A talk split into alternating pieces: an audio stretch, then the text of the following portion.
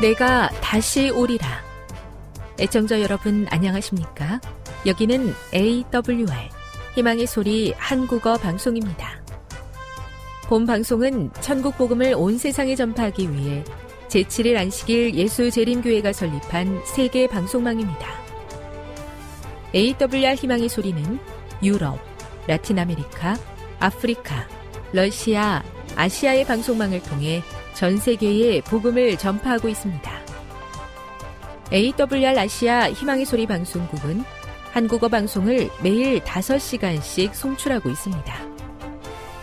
희망의 소리 방송은 인터넷과 스마트폰을 통해서도 언제나 청취하실 수 있습니다. 들으실 수 있는 인터넷 주소는 awr.org입니다. 유튜브로는 awr 코리아로 검색하시면 됩니다. 이 시간 희망의 소리 한국어 방송과 함께 보람있고 유익한 시간 되시기 바랍니다. 내가 다시 오리라. 여기는 AWR 희망의 소리 한국어 방송입니다. 주파수 안내입니다. 괌에서 송출하는 우리 방송은 한국 표준시로 새벽 1시 30분에 11,955kHz로 새벽 2시 30분에 15,530kHz로 새벽 5시에 9,700kHz로 3회에 걸쳐 송출하고 있습니다.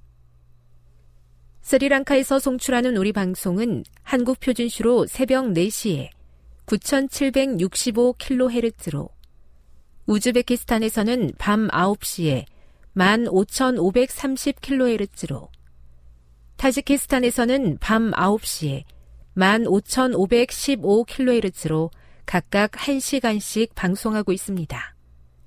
애청자 여러분의 많은 청취 바랍니다.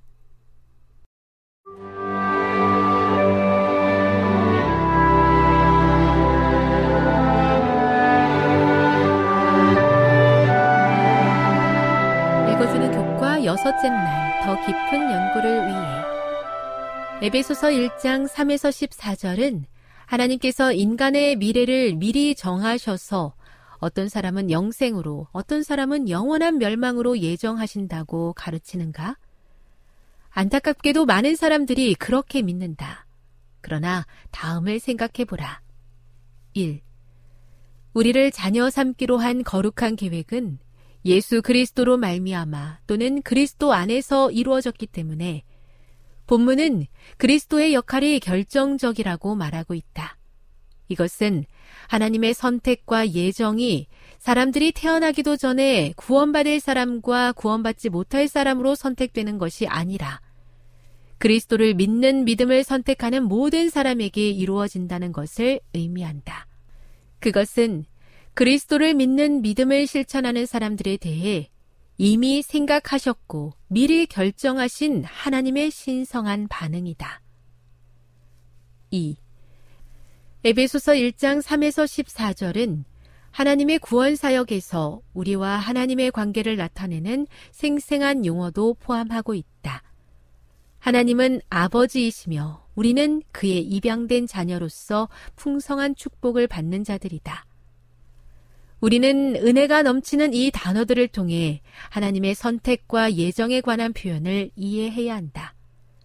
하나님은 멀리서 판결을 내리시는 무정한 심판자가 아니라 당신의 모든 자녀들을 돌보시는 아버지이시다. 3. 하나님께서 인간의 선택을 존중하신다는 사실이 에베소서 1장 3에서 14절, 서신의 다른 구절, 그리고 신약의 다른 구절에 반영되어 있다. 그리고 엘렌 화이트의 표현대로 하나님께서 당신의 아들을 무한한 선물로 주심으로 온 세상을 은혜의 분위기로 두루 싸기를 마치 공기가 지구를 두루 싼 것 같이 하셨다. 누구든지 이 생기를 주는 분위기를 호흡하기를 선택하는 자들은 살 것이요. 또한 그리스도 안에서 장성한 남녀가 되기까지 자라날 것이다. 정로의 계단 68 핵심적인 토의를 위해 1. 하나님께서 구원받을 사람과 구원받지 못할 사람을 창조 전에 미리 정하지 않으신다는 생각을 뒷받침하는 논거로 위에 제시된 것 외에 어떤 것을 더하겠습니까? 2. 예수님 안에서 구원을 받을지 아닌지는 궁극적으로 누구의 선택에 달려 있습니까? 3. 우리는 그리스도 안에서 그의 은혜의 풍성함을 따라 그의 피로 말미암아 속량 곧 죄사함을 받았느니라. 이 구절은 율법의 행위가 아닌 오직 믿음으로만 구원을 얻는다는 사실을 어떻게 드러내는가? 지금까지 읽어주는 교과였습니다. 본 방송은 AWR 희망의 소리 방송국에서 제작되었습니다.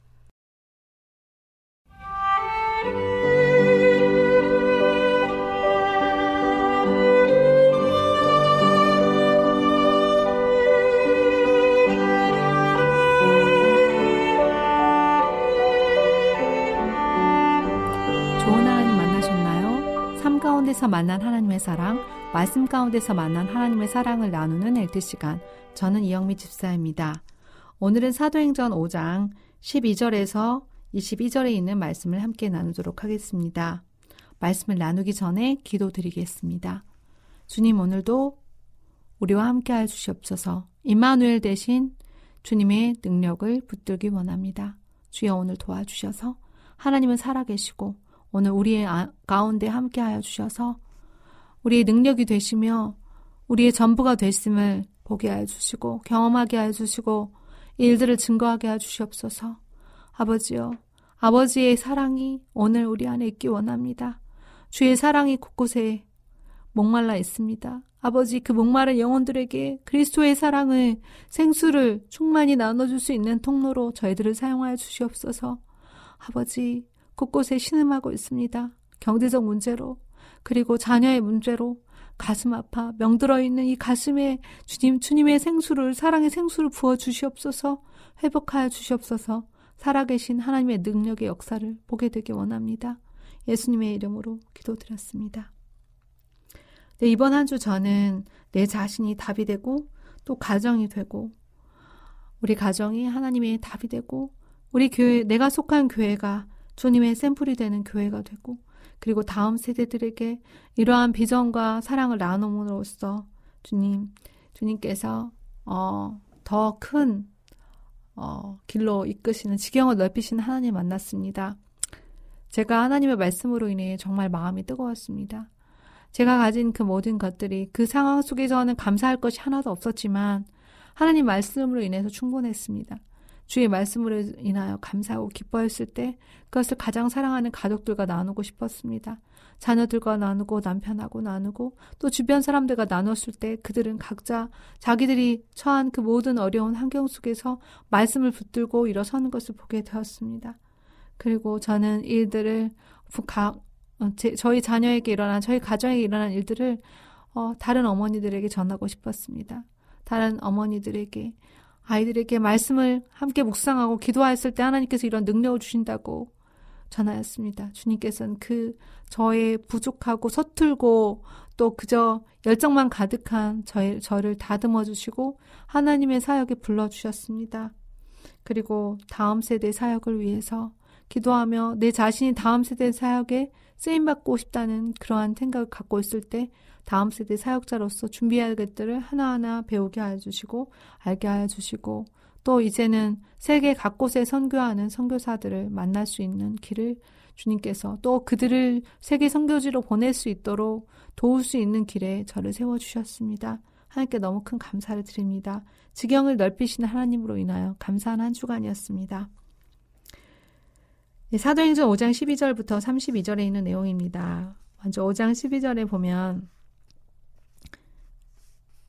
사도들이 손으로 민간의 표적과 기사가 많이 많이 일어났을 때 믿는 사람이 다 마음을 같이하여 솔로몬 행각에 모였다고 했습니다.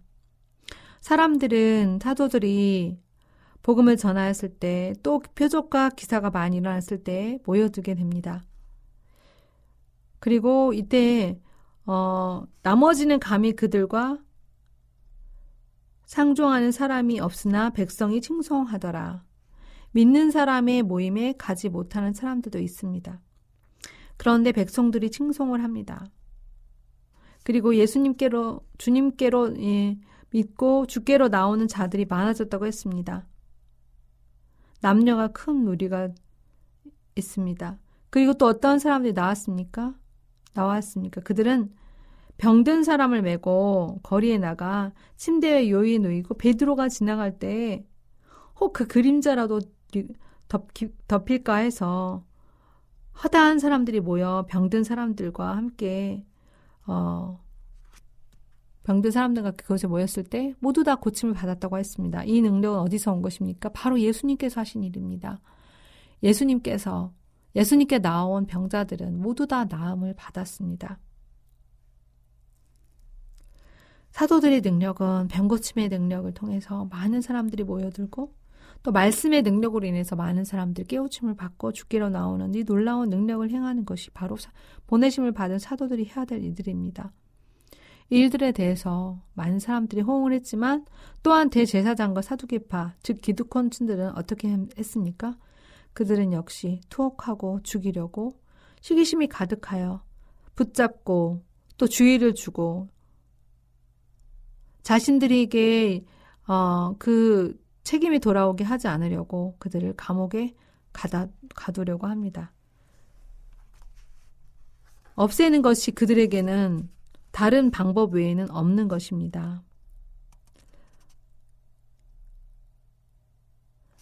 그때 하나님께서는 어떤 일들을 하실까요? 이렇게 투옥되고 신문받고 하나님 일을 놀랍게 하고 능력을 베푸는 자임에도 불구하고 그들이 한쪽에서 이렇게 환영을 받는 동안에 기득권층들은 그들을 핍박을 합니다. 천사들은 감옥문을 열고 이 갇힌 사도들이 성전에 서서 말씀을 전파하는 일이 놀라운 일이 일어납니다. 정말 초자연적인 역사가 일어나는 것입니다. 어, 대제사장과 사두 개파 그리고 기득권층들은 이 일들을 위해서 예수의 시체가 이미 없어졌기 때문에 예수님이 그 이미 많은 능력을 보이셨기 때문에 사도들에게는 더 큰 주의를 가지고 투옥하고 또 그를 큰 위협으로 음, 위협했을 것입니다. 그러나 사도들은 어떤 행동을 반복합니까? 십자가와 부활을, 회개와 구원을, 증인되었음을 멈추지 않고 전하게 됩니다. 어디서 이런 힘이 나왔을까요? 이 증언의 힘은 무엇일까요? 바로 예수 그리스도의 사랑이 그들을 강건케 하는 것입니다. 성령의 놀라운 능력이 그들을 인쳐 주시는 것입니다. 그들이 이러한 어, 협박과 그리고 그리고 반대를 만남에 있어서도 조금도 굴하지 아니하고 앞으로 나아갈 수 있는 그 믿음의 주체는 바로 성령인 것입니다. 일들은 누구에게 도움을 받습니까? 바로 가말리엘입니다. 사도 바울도 가말리엘의 소생이었는데 어, 가말리엘의 어, 제자였는데요. 가말리엘은 그 당시에 존경받는 유명한 납비였습니다. 그가 한 말은 무엇입니까? 가만두어라. 그리고 내버려 두라. 이 일이 예수 그리스도께로 하나님께로 난 것이면 하나님께서 이들을 계속 하게 할 것이요. 이를 방해한 것이 오직 하나님의 일을 어, 방해하는 것이라는 것입니다. 아, 이러한 태도는 바로 확실하게 깨닫지 못할지라도 하나님을 두려워하는 사람의 입에서 나오는 그러한 말씀입니다.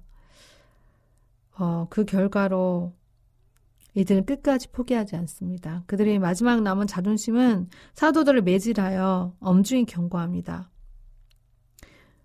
사도들은 모욕을 당했지만 그 모욕 앞에서 어떤 행동을 취했습니까? 그들은 하나님께 영광을 돌리고 기뻐했습니다. 그리고 날마다 그리스도의 복음을 전하고 쉬지 않고 가르치고 전했다고 나와 있습니다. 아, 이렇게 반대를 만나면 다른 곳으로 가거나 또 이들을 멈추거나 위축되는데 사도들은 그렇지 않았습니다. 초대교회 사도들은 정말 담대한 사람들이었습니다. 목숨을 아끼지 않은 사람들이었고 예수님께서 어떠한 일들을 하셨는지 이미 보았고 예수님께서 천국에 어, 가시면서 다시 본 그대로 다시 오겠다고 하신 그 약속을 믿는 사람들이었습니다. 아마 사도들은 그들의 살아 생전에 예수님께서 오실이라고 믿었을 것입니다. 속히 오실 것이라고 믿었을 것입니다. 그 예수님의 재림을 위해서 준비하며 그들이 받는 고난을 고난으로 여기지 아니하고 오히려 그 전에 예수님을 부인하고 예수님의 핍박 십자가에 못 박히실 때 도망하였던 그러한 모습들을 부끄러워했을지도 모릅니다. 주님께서 도와주셔서 날마다 그리스도의 복음을 붙들고 쉬지 않고 가르치고 전하는 이 능력이 오늘도 재림을 준비하는 사람들에게 있게 되기를 원합니다. 일을 하기 위해서 시간을 잘 관리해야 되는데 아침마다 많이 바쁘다고 이야기합니다. 바쁘기 때문에 할 수 없다고 얘기합니다. 그리고 배우고 가르치고 전하는 능력이 어, 평신도이기 때문에 목사님이 해야 된다고 그 일들을 맡기고 스스로 준비하지 않습니다. 회사나 학교에서는 더 많은 양의 공부를 하고 또 더 많은 발표를 하고 점수를 잘 맞고 성공을 하기 위해서 그리고 장학금을 받기 위해서는 많은 노력을 기울이지만 하나님의 말씀을 전하기 위해서 준비된 사람들이 너무 적습니다.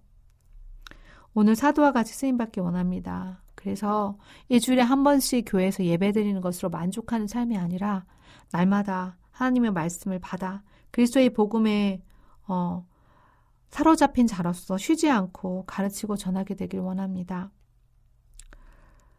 어, 이 일들을 위해서 준비해야 될 과정들이 무엇인가 저는 생각해 보게 되었습니다. 기도해야 될 과정들이 무엇인가 생각해 보게 되었습니다. 아, 베드로는 어, 그리스도를 가르치는 복음 전파에 힘쓰고 또 배우고 가르치고 전하는 일에 어, 집중하였는데 오늘 제가 무엇을 가르치고 또 무엇을 나눠야 되고 어, 어떻게 복음을 전파할까라고 제 자신에게 질문해 보니까 정말 예언에 대해서 깊이 알지 못하고 하나님의 말씀을 가르칠 만한 담대한 용기와 믿음도 없고 이런 연약한 모습의 사람이 어떻게 마지막 때의 재림을 준비하는 사람인가라고 스스로 질문하고 또한 제가 많은 제자들에게 어떻게 제 자신이 본이 되고 그리고 하나님 말씀에 어, 사로잡힌 자로서 살아갈 것인지에 대한 어, 그러한 저의 증거 개인의 경험들을 어떻게 나누게 하실까 오늘도 저희 기도 제목으로 적어 보았습니다. 기도하겠습니다. 주님, 기득권 세력들은 하나님의 말씀을 맡은 자들의 사도들의 놀라운 표적과 기사와 그리고 말씀의 능력 앞에서도 그들의 마음을 굽히지 않았습니다. 오히려 시기심이 가득하여 투옥하고 주님 다시 붙잡아오고 없애려고 하는 그러한 사단의 대리자가 되었습니다. 오늘 시기심이 가득하여 하나님의 사역에 방해가 되지 않도록 주님 우리의 마음을 지키게 하여 주시옵소서. 또한 주님 가말리엘과 같은 학자는 그가 존경받는 학자였지만 이 일들에 대해 결론을 내리지 아니하고 오직 하나님께서 나온 것이면 그 일을 방해하지 말라고 하였고 내버려 두라고 하였습니다. 주님 이런 관용의 정신, 포용의 정신이 오늘 제 안에 필요하고 이 교회 안에 필요합니다. 주님, 주님께서 하나님의 말씀을 맡은 자로서 덕스럽게 하여 주시고 또한 주님의 그 말씀이라면 즉시 순종할 수 있는 믿음을 허락하여 주시옵소서. 날마다 주의 말씀에 물들여지기 원합니다. 주여 말씀을 보내주시옵소서. 말씀으로 우리를 고쳐 주시옵소서. 주의 복음이 쉬지 않고 가르치고 전하는 놀라운 그 사도의 경험이 오늘 우리 안에 있게 하여 주시옵소서. 주님, 사랑으로 섬기게 하여 주옵소서. 성령으로 하나 되게 하여 주시옵소서. 매질을 당하고 엄중한 경고를 받고 모욕을 당하지만 하나님께서 주시는 기쁨으로 인하여 주께 영광 돌리는 삶을 살게 해 주시옵소서. 예수님의 이름으로 기도드립니다. 지금 여러분께서는 AWR 희망의 소리 한국어 방송을 듣고 계십니다.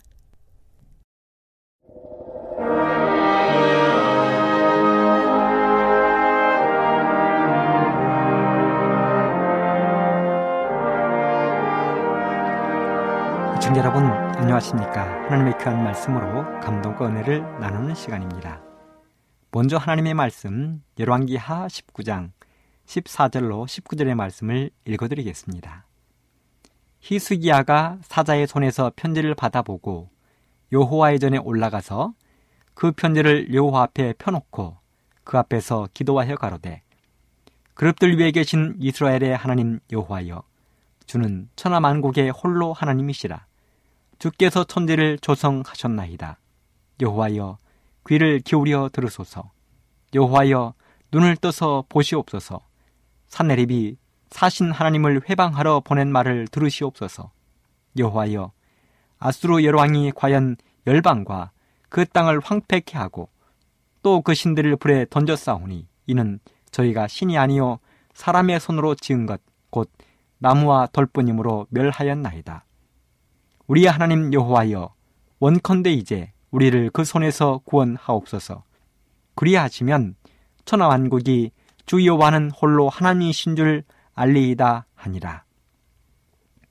오늘 저는 이 말씀을 중심으로 하나님께 고하라 하는 제목의 말씀을 준비해 보았습니다. 유다의 왕 중에 선하기로 유명한 히스기야는 아버지 아하스의 뒤를 이어 25살에 왕이 올랐습니다. 그리고 그는 29년 동안 유다를 하나님의 방법대로 통치하기 위하여 심히 노력을 했습니다. 히스기야의 아버지 아하수는 하나님 보시기에 정직하지 못하고 악을 행하던 사람이었습니다. 아하스는 유다의 백성들에게 우상을 멀리하게 하기보다는 오히려 우상 숭배를 장려했던 사람이었습니다. 우상 숭배를 위해서 산 위에와 푸른 나무 아래 곧 좋은 곳을 골라 우상의 산당을 지어줬던 사람이었습니다. 그래서 그 결과로 역대하 29장 8절에 보면 여호와께서 유다와 예루살렘을 진노하시고 내어버려서 두려움과 놀람과 비웃음거리가 되게 하셨다고 이야기했습니다. 주변에 수많은 나라들이 침공하여 나라가 혼란스럽고 백성들은 도탄에 빠졌습니다. 사실 하나님은 자신의 백성들이 말씀과 하나님의 은혜의 그늘 아래 거하기만 하면 언제나 은혜의 풍성한 샘물이 되어 주셨습니다. 이사야 58장 9절로 11절에 보면 네가 부를 때에는 나 여호와가 응답하겠고 네가 부르짖을 때에는 말하기를 내가 여기 있다 하리라. 만일 네가 너희 중에서 멍해와 손가락질과 허망한 말을 제해버리고 줄인 자에게 너의 심정을 통하며 괴로워하는 자의 마음을 만족케 하면 네 빛이 흑암 중에서 발하여 너의 어두움이 낮과 같이 될 것이며 나 여호와가 너를 항상 인도하여 마른 곳에서도 너의 영혼을 만족케 하며 내 뼈를 견고케 하리니 너는 물된 동산 같겠고 물이 끊어지지 않냐는 샘 같을 것이라고 말씀하셨습니다. 물된 동산. 저는 이 단어를 볼 때마다 가슴이 뭉클함을 느낍니다. 농사를 짓는 농부들에게 가장 반가운 단어가 있다면 물일 것입니다. 풍부한 물. 여러분, 천수답이라는 말을 들어보셨는지요? 천수답이 무슨 말입니까? 그렇습니다. 하늘만 바라보는 논이란 말입니다. 하늘의 처분만 기다리는 논이란 말입니다. 하늘이 비를 내려 주어야 농사를 지을 수 있는 논입니다. 제가 어렸을 때 저희 아버지는 천수답의 농사를 짓는 분이셨습니다. 하늘의 처분만 바라보는 농사였습니다. 물이 넉넉하고 풍성하게 흐르는 다른 집 논들은 모내기를 다 끝내고 뭐가 검푸르게 자라가도 저희 집 논에는 모내기도 하지 못하는 해가 부지기수였습니다. 왜요? 하늘에서 비가 내리지 않는 것입니다. 논은 쩍쩍 갈라지고 먼지만 풀풀 날립니다. 그러면 저희 부모님들은 하늘을 바라보며 한탄을 하셨습니다. 아이고, 하늘도 무심하시지. 그렇게 저희 부모님의 얼굴에는 주름골만 자꾸 깊어지셨습니다. 그러다 결국 모내기를 너무 늦게 해서 수확이 매우 적어지거나 어느 해에는 끝내 모내기를 하지 못하고 먼지 풀풀 날리는 논에 매미를 심었던 기억도 있습니다. 그런데 하나님께서는 자신을 향하여 울부짖는 사람들, 힘들고 어려운 사람을 돌아보는 사람들, 그런 사람들에게는 물된 농산, 곧 물이 마르지 않는 샘물이 되어 주시겠다고 약속하셨습니다. 사랑하는 애청자 여러분, 나에게 물된 농산이 되어 주시고 마르지 않는 샘물이 되어 주시겠다고 약속하신 하나님께 영광과 찬송을 돌리게 되기를 간절히 바랍니다. 그런데요. 그런데 말입니다. 이런 좋으신 하나님이 계심에도 불구하고 히스기야의 아버지 아하스는 그 길을 포기하고 우상 숭배와 행악자의 길을 걸어간 것입니다. 옛말에 보면 부전자전이라는 말이 있지요. 아버지를 보면 그 아들을 알 수 있다는 말입니다. 아버지와 그 아들이 똑같다는 말이 있지요. 듣기에 따라서는 매우 좋은 말이 될 수도 있지만 그 반대의 경우도 있습니다. 이 말에 비추어 보면 아버지 아하스의 뒤를 이어 왕이 된 히스기야도 그랬을 것 같습니다. 하지만 히스기야는 아버지 아하스와는 정 반대의 길을 걸었던 왕이었습니다. 히스기야는 하나님을 자신에게 벌과 꿀밤을 때리는 하나님이 아닌 물된 동산의 하나님, 끊이지 않는 시원한 생수를 공급하시는 놀라운 하나님으로 만들었습니다. 그 비결이 어디에 있었습니까? 그 비결은 바로 하나님께 고했다는 것입니다. 하나님 만나기를 좋아하고 하나님께 이야기하기를 좋아했다는 것입니다. 그 놀라운 이야기를 살펴보도록 하겠습니다. 열왕기하 18장 13절로 17절의 말씀입니다. 히스기야 왕 14년에 아수르의 왕 사네립이 올라와서 유다 모든 견고한 성읍들을 쳐서 취함해 유다 왕 히스기야가 라기스로 보내어 아수르 왕에게 이르되 내가 범죄하였나이다. 나를 떠나 돌아가소서. 왕이 내게 지우는 것을 내가 당하리다 하였더니 아수르 왕이 곧 은 300달란트와 금 30달란트를 정하여 유다 왕 히스기야로 내게 한지라. 히스기야가 이에 여호와의 전과 왕궁 곳간에 있는 은을 다 주었고 또 그때에 유다 왕 히스기야가 여호와의 전 문의 금과 자기가 모든 기둥에 입힌 금을 벗겨 모두 아수르 왕에게 주었더라. 아수르 왕이 다르단과 랍사리스와 랍사게로 대군을 거느리고 라기스에서부터 예루살렘으로 가서 히스기야 왕을 치게 하매 저희가 예루살렘으로 올라가니라.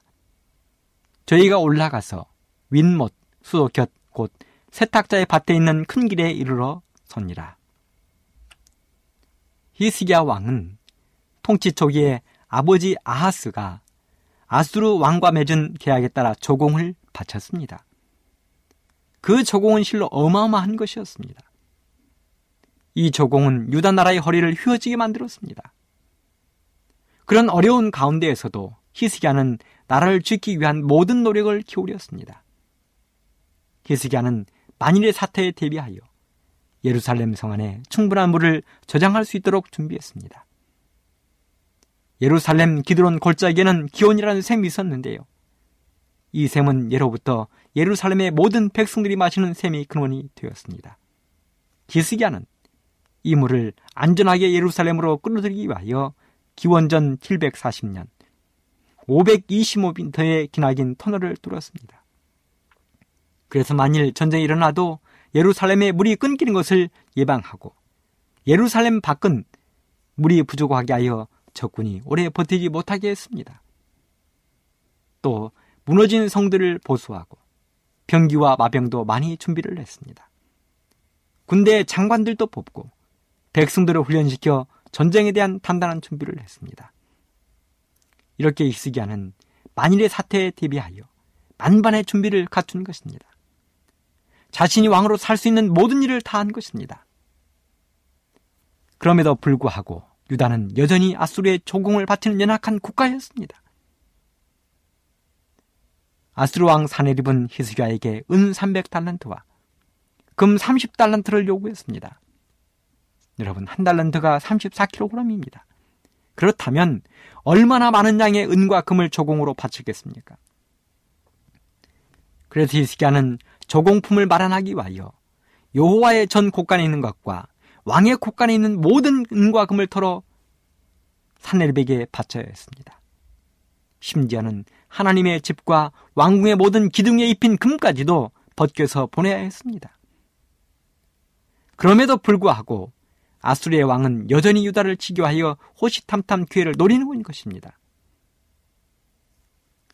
그리고 드디어 아수리의 왕 사네립이 다르단과 랍사리스, 랍사기를 앞세워 유다를 침공했습니다. 히스기야가 왕이 된 지 14년 만의 일이었습니다. 당대 세계 최고 강대국이었던 아수르가 연약하고 힘이 없는 유다를 침공한 것입니다. 아수르는 전쟁에 있어서 두려울 것이 없는 나라였습니다. 싸움마다 연전연승했습니다. 당시 유다는 남쪽의 애굽과 화친을 맺고 있었습니다. 하지만 이것이 오히려 아수르를 더욱 화나게 만들었습니다. 그래서 아수르는 군사를 두 부대로 나누었습니다. 한 부대는 유다의 남쪽으로 가서 애굽으로 하여금 유다를 돕지 못하도록 했습니다. 그리고 나머지 한 부대는 예루살렘을 포위한 것입니다. 이제 유다는 세상 그 어디에서도 도움을 받을 수 있는 형편이 못 되었습니다. 이스라엘 열지파로 이루어진 북방 이스라엘도 이미 아수르의 침공을 받아 수많은 백성들이 포로로 잡혀간 상황이었습니다. 그랬기에 유다가 붙잡을 수 있는 한 가닥 희망이 있다면 그것은 바로 물된 동산의 주인이시요. 마르지 않는 샘물의 근원이신 하나님뿐이었습니다. 애굽에서 도와줄 수 있는 길도 막히고 우정의 손길을 내밀어줄 주변국도 없는 상황에서 오직 하나님 외에는 희망이 보이지 않는 것입니다. 아수리의 압박은 점점 더 집요해졌습니다. 마치 힘센 어른이 어린 아이의 목을 조르듯 그들은 협박했습니다. 아수르에게는 잘 훈련된 장수들과 군사들이 있었습니다. 자그마치 18만 5천의 대군을 거느리고 침공해 왔습니다. 그래서 그들은 두려워할 것도 무서울 것도 거칠 것도 없었습니다. 그랬기에 그들은 목에 힘을 주고 큰 소리로 항복을 요구하기 시작했습니다. 그들은 유다를 깔보고 하나님을 대적했습니다. 장군 중의 하나인 랍사기는 이렇게 비웃었습니다. 열왕기하 18장 19절 너희는 히스기야에게 구하라. 대왕 아스루 왕의 말씀이 너의 의뢰하는 이 의뢰가 무엇이냐? 네가 싸울 만한 계기와 용력이 있다고 한다마는 이는 입에 붙은 말뿐이라. 네가 이제 누구를 의뢰하고 나를 반역하였느냐? 이제 네가 저 상한 갈대 지팡이 애굽을 의뢰하도다. 사람이 그것을 의지하면 그 손에 찔려 들어갈지라. 애굽왕 바로는 무릇 의뢰하는 자에게 이와 같으니라. 너희가 혹시 내게 이루기를 우리는 우리 하나님 여호와를 의뢰하노라 하리라 마는 히스기야가 여호와의 산당과 제단을 제하고 유다와 예루살렘 사람에게 명하기를 예루살렘 이단 앞에서만 숭배하지 아니하였느냐 하셨나니 이제 너는 내 주 아스루 왕과 내기하라. 네가 만일 그 말탈 사람을 낼 수 있다면 나는 네게 말 이천 피를 주리라. 네가 어찌 내 주의 신복 중 지극히 작은 장관 하나님들 물리치며 애굽을 의뢰하고 그 병과 기병을 얻을 듯하냐 내가 어찌 여호와의 뜻이 아니고야 이제 이곳을 멸하러 올라왔겠느냐 여호와께서 전에 내게 이루시기를 이 땅으로 올라와서 쳐서 멸하라 하셨느니라 한마디로 히스기야 왕을 비웃었습니다. 하나님을 비웃었습니다. 유다를 비웃었습니다. 만일 지금 말을 탈 만한 사람 2천 명을 모아오면 말 2천 마리를 주겠다고 비웃었습니다. 그만큼 지금 아수리의 군사들은 유다를 깔보고 있는 것입니다. 한술 더 떠서 랍사기는 말하기를 이 전쟁은 유다를 멸망시키라는 하나님의 뜻이라고 이야기했습니다. 그들은 이러한 말을 모든 유다의 백성들이 듣도록 큰 소리로 외쳤습니다. 그 이유가 있었습니다. 지금 아수르의 군대 장관들과 유다의 대표자들이 회담을 하는데 그 회담 장소는 예루살렘을 지키는 군사들이 바라보고 있는 매우 가까운 곳이었습니다. 그래서 아수르의 장관들은 유다 군사들의 길을 꺾어놓기 위하여 비웃고 조롱하고 있는 것입니다. 유다의 대표자들은 이러한 아수르의 군대 장관들에게 호소했습니다. 위에 유다 모든 백성들이 회담 진행 사항을 알지 못하도록 아람말로 이야기해달라고 이야기했습니다. 하지만 이러한 요청은 오히려 아수르 장군들의 기만 살려주는 꼴이 되고 말았습니다. 그들은 더 기고만장해서 유다 말로 큰 소리로 외치기 시작했습니다. 그들이 얼마나 하나님과 히스기야를 유다 나라를 비웃고 토롱했는지 살펴보겠습니다. 열왕기하 18장 28절로 35절입니다. 너희는 대왕 아수르 왕의 말씀을 들으라. 왕의 말씀이 너희가 히스기야에 속지 말라. 저가 너희를 내 손에서 건져내지 못하리라. 또한 히스기야가 너희로 여호와를 의뢰하라함을 듣지 말라. 저가 이루기를 여호와께서 정령 우리를 건지실지라. 이 성이 아스르 왕의 손에 함락되지 않게 하치리라 할지라도 너희는 히스기야의 말을 듣지 말라. 아스르 왕의 말씀이 너희는 내게 항복하고 내게로 나오라. 그리하고 너희는 각각 그 포도와 무화과를 먹고 또한 각각의 자기 우물을 마시라. 내가 장차 와서 너희를 한 지방으로 옮기리니 그곳은 너희 본토와 같은 지방 곧 곡식과 포도주가 있는 지방이요 떡과 포도원이 있는 지방이요. 기름 나는 감남과 꿀이 있는 지방이라. 너희가 살고 죽지 아니하리라. 히스기야가 너희를 멸려하기를 여호와께서 우리를 건지시리라 하여도 듣지 말라. 열국의 신들 중에 그 땅을 아수르 왕의 손에서 건진 자가 있느냐? 하맛과 아르바의 신들이 어디 있으며 스발와임과 헤나와 아와의 신들이 어디 있느냐? 그들이 사마리아를 내 손에서 건졌느냐? 열국의 모든 신 중에 누가 그 땅을 내 손에서 건졌기에 여호와가 예루살렘을 내 손에서 능히 건지겠느냐? 여러분, 모욕도 이런 모욕이 없었습니다. 아수르의 장군 랍사게의 이 말을 듣고 있는 유다 백성들의 마음이 얼마나 심란하고 공포스러웠을까요? 도대체 저들이 누구길래 유다 나라의 희스기 왕을 이처럼 비웃을 수 있단 말입니까? 도대체 저들이 누구길래 여호와 하나님을 비웃고 조롱할 수 있단 말입니까? 백성들은 마음에 심란하고 두렵기 그지 없었을 것입니다. 이렇게 아수르 장군들과 유다 나라의 대표자의 회담은 끝이 났습니다. 유다 자손들은 그들의 이러한 모욕에 대하여 한 말도 대답을 하지 못했습니다. 그리고 회담이 끝났습니다. 여기에 처참한 모습으로 사신들이 돌아왔습니다. 돌아온 유다의 사신들은 그들의 옷을 찢으며 왕 앞에 엎드렸습니다. 이럴 때 유다의 모든 운명을 짊어진 히스기야 왕은 과연 어떻게 하는 것입니까? 납사기의 말처럼 두 손을 들고 항복해 하는 것이 옳은 것입니까? 아니면 그동안 남모르게 준비해온 준비로 아스루와 한판을 벌여야 하는 것입니까? 여러분 이때 히스기야가 어떤 행동을 했는지를 성경은 기록했습니다.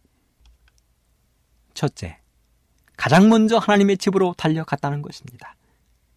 여러분기하 19장 1절 히스기야 왕이 듣고 그 옷을 찢고 굵은 배를 입고 여호와의 전에 들어가서 그렇습니다.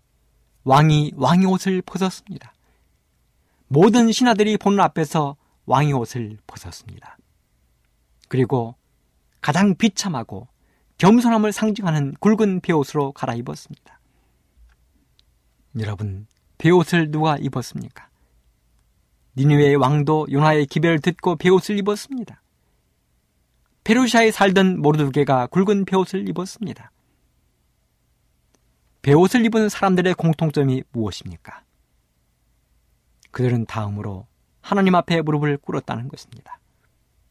그리고 하나님은 무릎 꿇은 그들에게 반드시 용서와 승리라는 선물을 주신다는 것입니다. 니누의 왕과 백성들은 니누웨가 멸망당하지 않는 선물을 받았습니다. 모르드게와 유다 백성들은 하만의 죽음의 굴레에서 벗어나 오히려 하만과 그의 일당들에게 치명적인 모욕과 죽음을 선물했습니다. 그런데 지금 히스기야가 바로 그 길을 따라 걸어가고 있는 것입니다. 둘째는 자신의 신하들을 선지자에게 보냈다는 것입니다. 열왕기하 19장 2절. 국내 대신 엘리야김과 서기관 샘내와 제사장 중 장로들에게 굵은 배를 입혀서 아모스의 아들 선지자 이사에게로 보내매. 여러분, 히스기야의 이 행동은 우리들이 매우 귀하게 배워할 귀한 교훈입니다. 히스기야는 나라에 어려운 일이 발생하자 가장 먼저 하나님의 선지자를 찾았습니다. 그가 가장 먼저 하나님의 선지자를 찾은 이유가 무엇일까요? 그렇습니다. 그는 선지자를 통하여 하나님의 말씀을 듣고 싶었습니다. 하나님이 이번 전쟁을 어떻게 생각하시는지, 하나님이 어떻게 도와주시려고 준비하고 계시는지를 히스기야는 선지자를 통해서 듣고 싶었던 것입니다. 그래서 자신의 신하들 가운데 가장 귀하고 높은 사람들을 보냈습니다. 그 사람들은 바로 아스트루 장군들과 회담을 했던 사람들입니다. 히스기야는 그들을 통하여 하나님의 선지자인 이사야에게 모든 것을 하나하나 자세히 보고했습니다. 우리들의 신앙도 마찬가지입니다. 어려운 일이 생기면 곧장 하나님의 종을 찾아 가십시오. 여러분들의 가정에 행복하고 좋은 일, 축하할 일이 생기면 가장 먼저 하나님의 종을 찾아가십시오. 여러분들의 가정에 어둡고 힘든 일, 어려운 일이 생겨도 가장 먼저 하나님의 종을 찾아가십시오. 어느 때고 좋습니다. 늦은 밤, 새벽에도 괜찮습니다. 목사님이 주무시고 계셔도 괜찮습니다. 미안해 하지 마십시오. 가장 먼저 전화하시고 말씀드리십시오. 찾아가십시오. 함께 웃고 함께 울으십시오. 이것이 하나님께서 원하시는 것입니다. 히스기야 왕이 지금 그렇게 하고 있는 것입니다. 모든 것을 선지자에게 이야기하고 있는 것입니다. 셋째는 하나님께 고했습니다. 열왕기하 19장 14절 16절. 히스기야가 사자의 손에서 편지를 받아보고 여호와의 전에 올라가서 그 편지를 여호와 앞에 펴놓고 그 앞에서 기도하여 가로되 그릇들 위에 계신 이스라엘의 하나님 여호와여 주는 천하 만국의 홀로 하나님이시라. 주께서 전제를 조성하셨나이다. 여호와여 귀를 기울여 들으소서 여호와여 눈을 떠서 보시옵소서 사내립이 사신 하나님을 회방하러 보낸 말을 들으시옵소서 아수의 장군들은 유다의 사신들과 헤어진 후에 히스기야 왕에게 직접 편지를 보냈습니다. 편지의 내용은 이랬습니다. 역대하 32장 17절에 보면 사네립이 또 편지를 써서 보내어 이스라엘 하나님 여호와를 욕하고 비방하여 이르기를 열방의 신들이 그 백성을 내 손에서 구원하여 내지 못할 것 같이 히스기야의 신들도 그 백성을 내 손에서 구원하여 내지 못하리라. 그래서 히스기야는 이 편지를 들고 하나님의 전으로 달려간 것입니다. 그리고 하나님께 이 편지의 모든 내용을 기도로 보고했습니다. 마치 어린아이가 자기를 괴롭힌 사람을 울먹이면서 하나하나 부모에게 이르듯이 히스기야도 지금 하나님께 아수르의 왕과 그의 부하 장수들이 어떻게 하고 있는지를 하나하나 일러 바치고 있는 것입니다. 한마디로 하나님이 앞장서서 아수르의 사네립 왕과 그의 장수들을 또 군사들을 혼내출하는 것입니다. 그랬더니 하나님께서 이사의 선제를 통해서 마침내 탑장을 보내셨습니다. 열왕기하 19장 6절로 7절.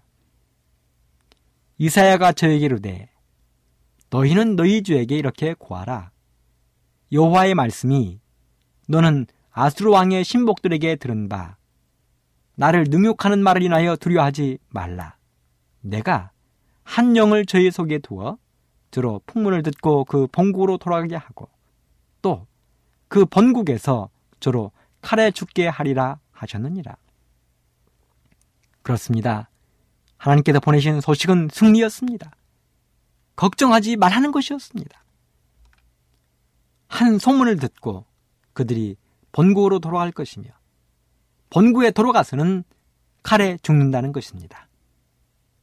여러분 그렇다면 이 하나님의 약속은 어떻게 이루어졌습니까? 열왕기하 19장 35절로 37절에 보면 이 밤에 여호와의 사자가 나와서 아스트로틴에서 군사 18만 5천을 친지라. 아침에 일찍 일어나 보니 다 송장이 되었더라. 아스트로 왕 사네립이 떠나 돌아가서 닌웨에 거하더니 그 신 니스로게 묘에 경배할 때에 아드람 멜렉과 사라셀이 저를 칼로 쳐 죽이고 아라랏 땅으로 도망함에 그 아들 에살 핫돈이 대신하여 왕이 되니라. 여러분, 하나님을 찬양하십시오. 히스기야의 하나님을 찬양하십시오. 여러분들이 하나님을 찬양하십시오. 하나님은 그 밤에 아수리의 군사 18만 5천 명을 전멸시키셨습니다. 하나님을 비웃고 조롱했던 하나님의 백성들을 괴롭히고 하나님을 두려워하는 히스기야를 괴롭힌 아수르 왕 사네립을 하나님은 간단하게 제거하셨습니다. 하나님을 찾고 하나님의 선제를 찾고 하나님께 보고한 희스기야에 대한 하나님의 위대한 선물이었습니다. 그러므로 사랑하는 애청자 여러분, 여러분에게 어려운 일이 있습니까? 힘들고 괴로운 일이 있습니까? 하나님께 보고하십시오. 하나님께 구하십시오. 그러면 하나님은 위대한 선물을 여러분에게 보답하실 것입니다. 그렇게 되기를 간절히 바라면서 이 시간을 마치도록 하겠습니다.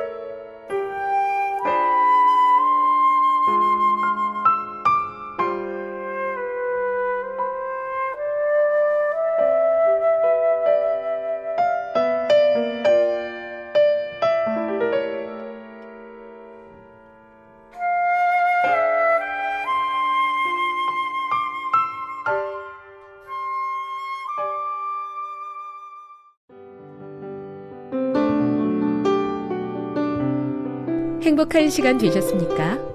지금까지 여러분께서는 AWR 희망의 소리 한국어 방송을 청취하셨습니다.